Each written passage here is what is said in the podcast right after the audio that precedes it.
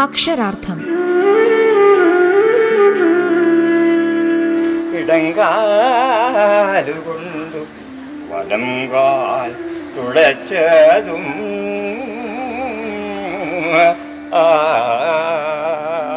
അയ്യപ്പ പണിക്കർ കവിതയുടെ ചാരുരൂപം.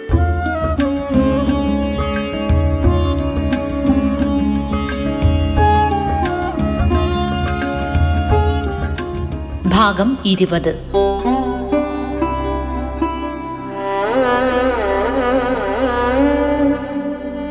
കവിതയെ പരമപ്രധാനമായി കരുതത്തക്കവണ്ണം അതിനോട് സാത്മ്യം പ്രാപിച്ച കവികൾ മിക്കപ്പോഴും മറ്റു ജീവിത മേഖലകളിൽ അസാധാരണമായ മികവ് കാട്ടാറില്ല.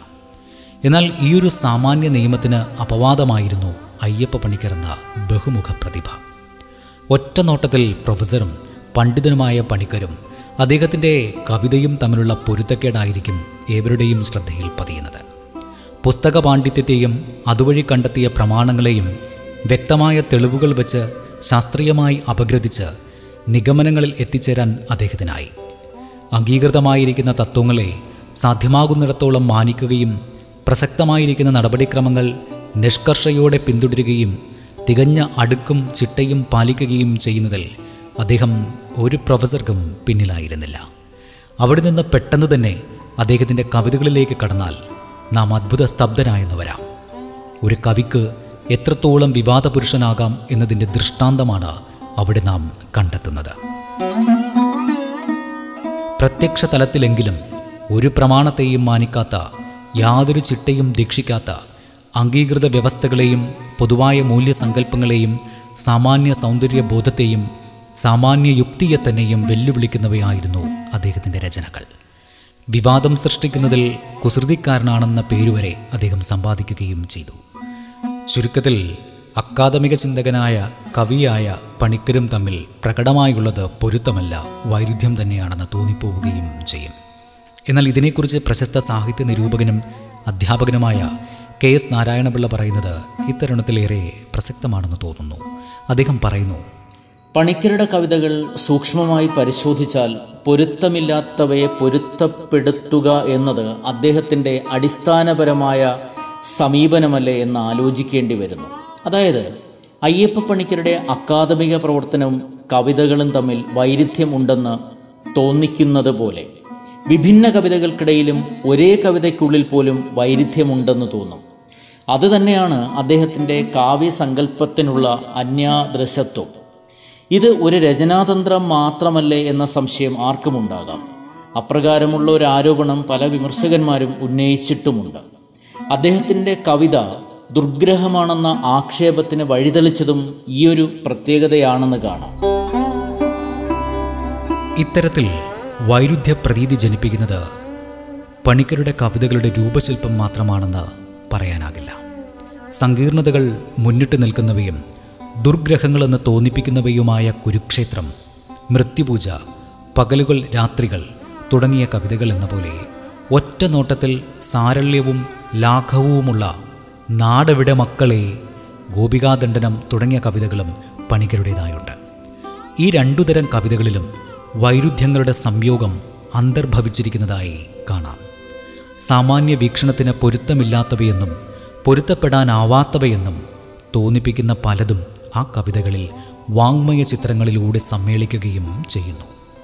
ആ ഒരു സവിശേഷത പ്രകടമായി മുന്നിട്ട് നിൽക്കുന്ന കവിതകൾ അതിസങ്കീർണമാണെന്നും ദുർഗ്രഹങ്ങളാണെന്നുമൊക്കെ വായനക്കാർക്ക് തോന്നുന്നത് സ്വാഭാവികം മാത്രമാണ്.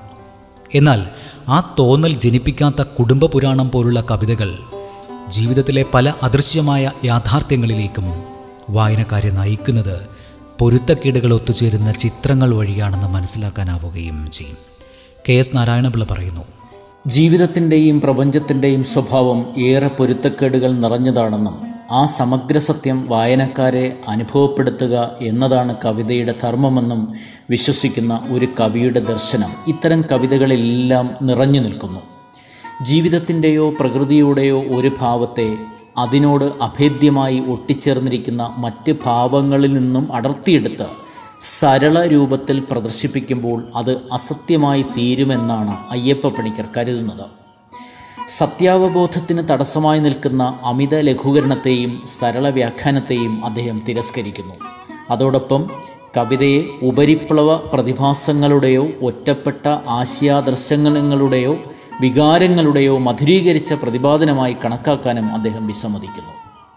അനുഭവങ്ങളുടെ പ്രപഞ്ചമാണ് അദ്ദേഹത്തിന്റെ മുമ്പിലുള്ള സത്യം. ആ സത്യം സങ്കീർണമാണ്. അതിന്റെ സമഗ്രത വായനക്കാർക്ക് അനുഭവപ്പെടുത്തുക എന്നതാണ് അദ്ദേഹത്തിന്റെ കാവ്യാദർശം. ഒരു താമരമലർ കൂടി ഇരുണ്ടു ചുവന്നോരിതളുകൾ പാതി വിരിഞ്ഞൊരു പുലരി താമരമലരും കൂടി വിളിച്ചു കരഞ്ഞിട്ടർച്ചിക്കുന്നേൻ. ഒരു താമരമലർ കൂടി ഇരുണ്ടു ചുവന്നോരിതളുകൾ പാതി വിരിഞ്ഞൊരു പുലരി താമരമലരും കൂടി വിളിച്ചു കരഞ്ഞിട്ടർച്ചിക്കുന്നേൻ.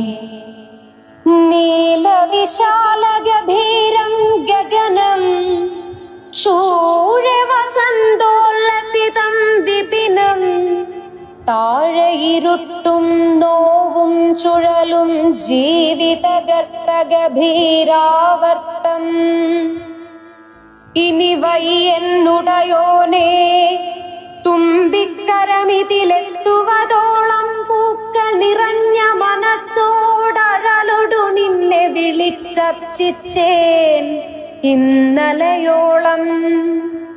താരിതു മാമക ഹൃദയം വീണിതു ചേരട്ടെ നിൻ നിന്ത്രച്ചേവടിയിൽ പാപശിലാകൂടത്തിനുമുയിരാം കാരുണ്യത്തിൻ തൃച്ചേവടിയിൽ.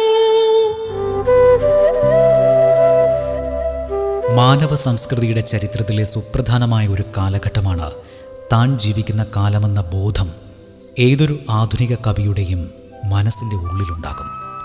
കാലത്തെക്കുറിച്ചുള്ള ഈ ഒരു ബോധം മറ്റു കവികളുടെ കാലബോധത്തിൽ നിന്ന് ഏറെ വ്യത്യസ്തവുമാണ്.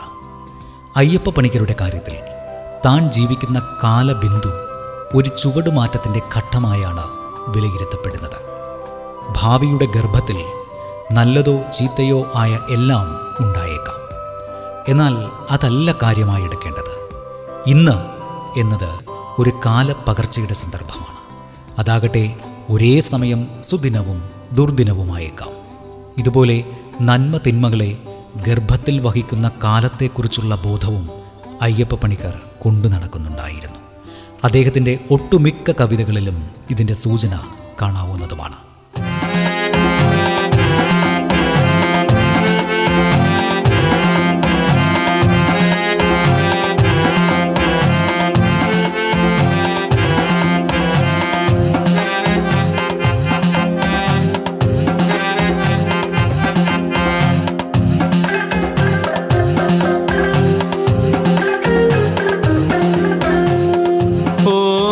കുഞ്ഞിത്തായി ഓമന കുഞ്ഞിത്തായി ഓമന കുഞ്ഞിത്തായി ഓമന കുഞ്ഞിത്തായി ചാലുവരമ്പത്ത് കൂട്ടവും വിട്ട് ചാഞ്ഞും ചെരിഞ്ഞും നിന്ന് ചാലുവരമ്പത്ത് കൂട്ടവും വിട്ട് ചാഞ്ഞും ചെരിഞ്ഞും നിന്ന് കൊളപ്പാലക്കതിരേന്തോമന കുഞ്ഞിത്തായി ഓ കുഞ്ഞിത്തായി കുഞ്ഞിത്തായി എന്തോമന കുഞ്ഞിത്തായി. ഇത്തറേടങ്കോണിൽ വെലുത്താൻ തുള്ളിയോറഞ്ഞ് ഇത്തറേടങ്കോണിൽ വെലുത്താൻ തുള്ളിയോറഞ്ഞ് കിണുകിണുക്കി ചങ്കറിഞ്ഞ് രാശിയും കണ്ട് തുറ തുറച്ചറ്റി വയറ്റ് കണ്ണീടെ ഗുണവതിയാരം. കിണുകിണുക്കി ചങ്കറിഞ്ഞ് രാശിയും കണ്ട് തുറ തുറച്ചാറ്റി വയറ്റ് കണ്ണീടെ ഗുണവതിയാരം. വയറ്റ് കണ്ണീടേ കൊണവതിയാരം പിണിയാളായവൾ കുഞ്ഞിത്തായി എന്തോമന കുഞ്ഞിത്തായി. പിണിയാളായവൾ കുഞ്ഞിത്തായി എന്തോമന കുഞ്ഞിത്തായി. അക്ഷരാർത്ഥം ഇടവേളയ്ക്കു ശേഷം തുടരും. റേഡിയോ കേരളയിൽ നിങ്ങൾ കേട്ടുകൊണ്ടിരിക്കുന്നത് അക്ഷരാർത്ഥം.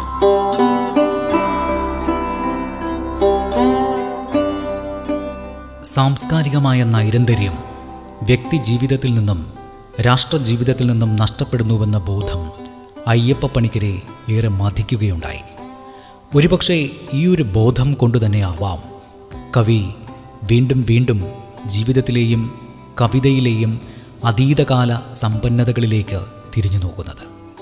അയ്യപ്പ പണിക്കരുടെ കവിതകളിലുടനീളം തന്നെ ഗതകാല സമ്പന്നതകളുടെ സൂചനകൾ കാണാം. ആയിരത്തി തൊള്ളായിരത്തി എഴുപത്തിയെട്ടിൽ എഴുതിയ നദി എന്ന കവിതയിൽ ഭാരതത്തിന്റെ ആത്മീയതയെ സൂചിപ്പിക്കുന്നത് തോണിയാത്രയിൽ സംസാരത്തെ കടയും ഭക്തിജ്ഞാനം എന്ന് പറഞ്ഞുകൊണ്ടാണ്. ഇവിടെ സൂചിതമാവുന്നത് ആർഷ സംസ്കാര സമൃദ്ധികൾ മാത്രമല്ല വള്ളത്തോളിനെ പോലുള്ളവരുടെ കാവ്യ ജീവിത സമൃദ്ധികൾ കൂടിയാണ്. അതേ വർഷം തന്നെ പുറത്തുവന്ന സാബർമതി എന്ന കവിതയിലാകട്ടെ പയസ്വിനിയുടെ നീരുറവകളും സ്വപ്നങ്ങളും നാടിന്റെ സിരാചക്രമായി മാറിയ സപ്തനദികളും ഒക്കെ സൂചിതമാവുന്നതായി കാണാം. കർമ്മമോക്ഷം ലഭിക്കാനായി മൂകാംബികയുടെ സവിധത്തിലെത്തിച്ചേർന്ന ബ്രഹ്മചാരിയായ അവധൂതനെയും കവി സ്മരിക്കുന്നുണ്ട്. ഇങ്ങനെ അതീതകാല സമൃദ്ധികളുടെ സൂചനകളിലൂടെ ഈ ആധുനിക കവി തന്റെ സാംസ്കാരിക പാരമ്പര്യവും കാവ്യ പാരമ്പര്യവുമായി ജൈവബന്ധം നിലനിർത്തുകയും ചെയ്തിരിക്കുന്നു. സാഹിത്യ നിരൂപകനായ ഡോക്ടർ സി പി ശിവദാസൻ പറയുന്നു അതീതകാല സമൃദ്ധിയെക്കുറിച്ചുള്ള ബോധം കവി അതിന്റെ തനതായ അർത്ഥത്തിൽ തന്നെയാണ് സ്വീകരിച്ചിരിക്കുന്നതെന്ന് കാണാം. ആസ്തിക്യബോധവും ഇഹപരങ്ങളിലുള്ള വിശ്വാസവും ആത്മാന്വേഷണത്തിനുള്ള ത്വരയുമൊക്കെ ഇഴചേർന്ന് നിൽക്കുന്ന ഒരു ഭാരതീയ സംസ്കൃതിയെ നിഷ്കൃഷ്ടമായ പരിശോധനയ്ക്ക് വിധേയമാക്കുവാൻ അയ്യപ്പ പണിക്കർ എന്ന ആധുനിക കവി ഒട്ടും മടിക്കുന്നില്ല. മതത്തോടും മതവിശ്വാസത്തോടുമുള്ള അദ്ദേഹത്തിന്റെ മനോഭാവം തന്നെയാണ് ഇതിന് ഏറ്റവും നല്ല ഉദാഹരണം. ഭാരതീയ സംസ്കൃതിയുടെ മുഖമുദ്രകളിലൊന്നായ ആത്മാന്വേഷണ പ്രവണമായ മതബോധം ദുഷിച്ചു പോകുന്നുവെന്ന് കാണുമ്പോൾ ഒരു കവിയുടെ ക്രാന്തദർശിത്വത്തോടുകൂടി അത് അദ്ദേഹം ചൂണ്ടിക്കാട്ടുന്നതിന്റെ ഒട്ടനേകം ഉദാഹരണങ്ങൾ കവിതകളിൽ കാണാനാകും. നമ്മുടെ മതകലഹങ്ങൾക്ക് നേരെയുള്ള രൂക്ഷ പരിഹാസത്തിന്റെ ഒരു സ്വരമാണ് അയ്യപ്പ പണിക്കരുടെ ചൊറി എന്ന കവിത. ആക്ഷേപഹാസ്യത്തിന്റെ ഏറ്റവും രൂക്ഷമായ ഒരു മുഖമാണ് ഇതിൽ പ്രകടമാകുന്നത്. ആദ്യത്തെ ചൊറി വന്നെന്റെ വലം മുട്ടിൽ മുട്ടിയിരിക്കുന്നു. അവസാനത്തെ ചൊറി വന്നെന്റെ ഇടം മുട്ടിൽ മുട്ടിയിരിക്കുന്നു. ചൊറിയണ്ടേ ചൊറിയണ്ടേ ചൊറിയണ്ടേ ഹേ മാളൂരേ. ദൈവമൊന്നു ഈ ലോകമെന്നൊരാൾ. ചൊറിയിൽ നിന്ന് ദൈവമുണ്ടായെന്ന് വേറൊരാൾ. രണ്ടു തർക്കജീവികൾ. ഞാൻ അറിയും പരമാർത്ഥമൊന്നേ ചൊറിയുമ്പോൾ പരമാനന്ദം. മറ്റെല്ലാം മിഥ്യയായേക്കാം. ഇത് സത്യം സനാതനം. ഞാൻ അറിയും പരമാർത്ഥമൊന്നേ ചൊരിയുമ്പോൾ പരമാനന്ദം. മറ്റെല്ലാം മിഥ്യയായേക്കാം ഇത് സത്യം സനാതനം. ജീവിതത്തിന്റെ നിരർത്ഥകതയെയും നൈമിഷികതയെയും പൂർണമായി മനസ്സിലാക്കുന്ന ഒരു കവിക്ക് മനുഷ്യന്റെ വിഡ്ഢിത്തങ്ങൾ നോക്കി ചിരിക്കാതിരിക്കാൻ കഴിയുമായിരുന്നില്ല. ചിരിക്കാനും ചിരിപ്പിക്കാനും കഴിയുക എന്നുള്ളത് ഹൃദയത്തിന്റെ വിശാലതയെയും സംസ്കൃതിയെയുമാണ് എടുത്തു കാണിക്കുന്നത്. ചിരിക്കാൻ എല്ലാവർക്കും ഇഷ്ടമാണെങ്കിലും ചിരിപ്പിക്കാനുള്ള കഴിവ് അപൂർവം ചിലർക്ക് മാത്രമുള്ള സിദ്ധിവിശേഷമാണ്. അതിനാൽ നർമ്മബോധമുള്ള കവികൾക്ക് ഉദാത്തമായ കാവ്യസൃഷ്ടികൾ നടത്താനും അതുവഴി വിപുലമായ ഒരു ആസ്വാദക വൃന്ദത്തെ സമ്പാദിക്കാനും കഴിയുന്നു. ഇവ രണ്ടും അനായാസമായി സാധിച്ചെടുത്ത ഒരു വ്യക്തിത്വത്തിനുടമയായിരുന്നു അയ്യപ്പ പണിക്കർ. വീട്ടിലെങ്ങും ഓസു പിന്നെ നാട്ടിലെങ്ങും കേസ്. വീട്ടിലെങ്ങും ഓസു പിന്നെ നാട്ടിലെങ്ങും കേസ്. മൂന്നാം ക്ലാസ് പാസ് പിന്നെ നാട്ടാരൂരി പീസ്. ആ മൂന്നാം ക്ലാസ് പാസ് പിന്നെ നാട്ടാരൂരി പീസ്. എന്റെ അമ്മോ! വേലി ചാടി മതിൽ ചാടി ജയിൽ ചാടി വന്നവന് വേലിയിലുള്ള പാമ്പെടുത്തു തോളത്തിട്ട പണ്ഡിതന് വന്ദനം ഗുരുവേ വന്ദനം ഗുരുവേ വന്ദനം. അങ്ങല്ലോ കഥയിതിലെ നായകൻ അങ്ങല്ലോ കലിയുഗത്തിലെ സത്യവാൻ. ദൊന്തരികട ദൊന്തരികട ദൊന്തരികട ദൊന്തരികട ഓം ഓം ഓം ഓം. ദൊന്തരികട ദൊന്തരികട ദൊന്തരികട ദൊന്തരികട ഓം ഓം ഓം ഓം. ദൊന്തരികട ദൊന്തരികട ദൊന്തരികട ദൊന്തരികട ഓം ഓം ഓം ഓം. ആനകളെ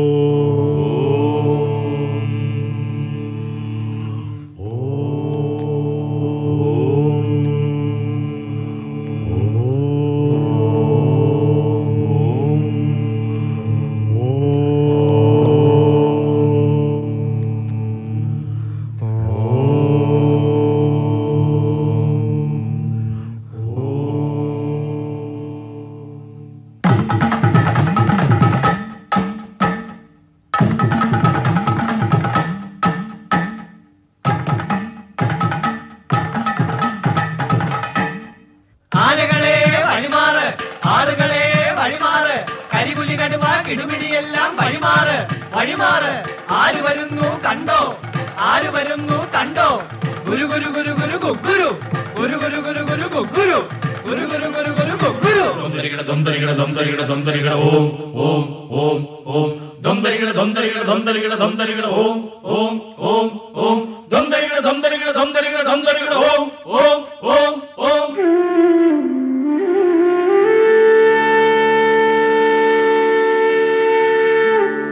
അക്ഷരാർത്ഥം. ഇടങ്കാലുകൊണ്ടു വലം കാൽ തുളച്ചതും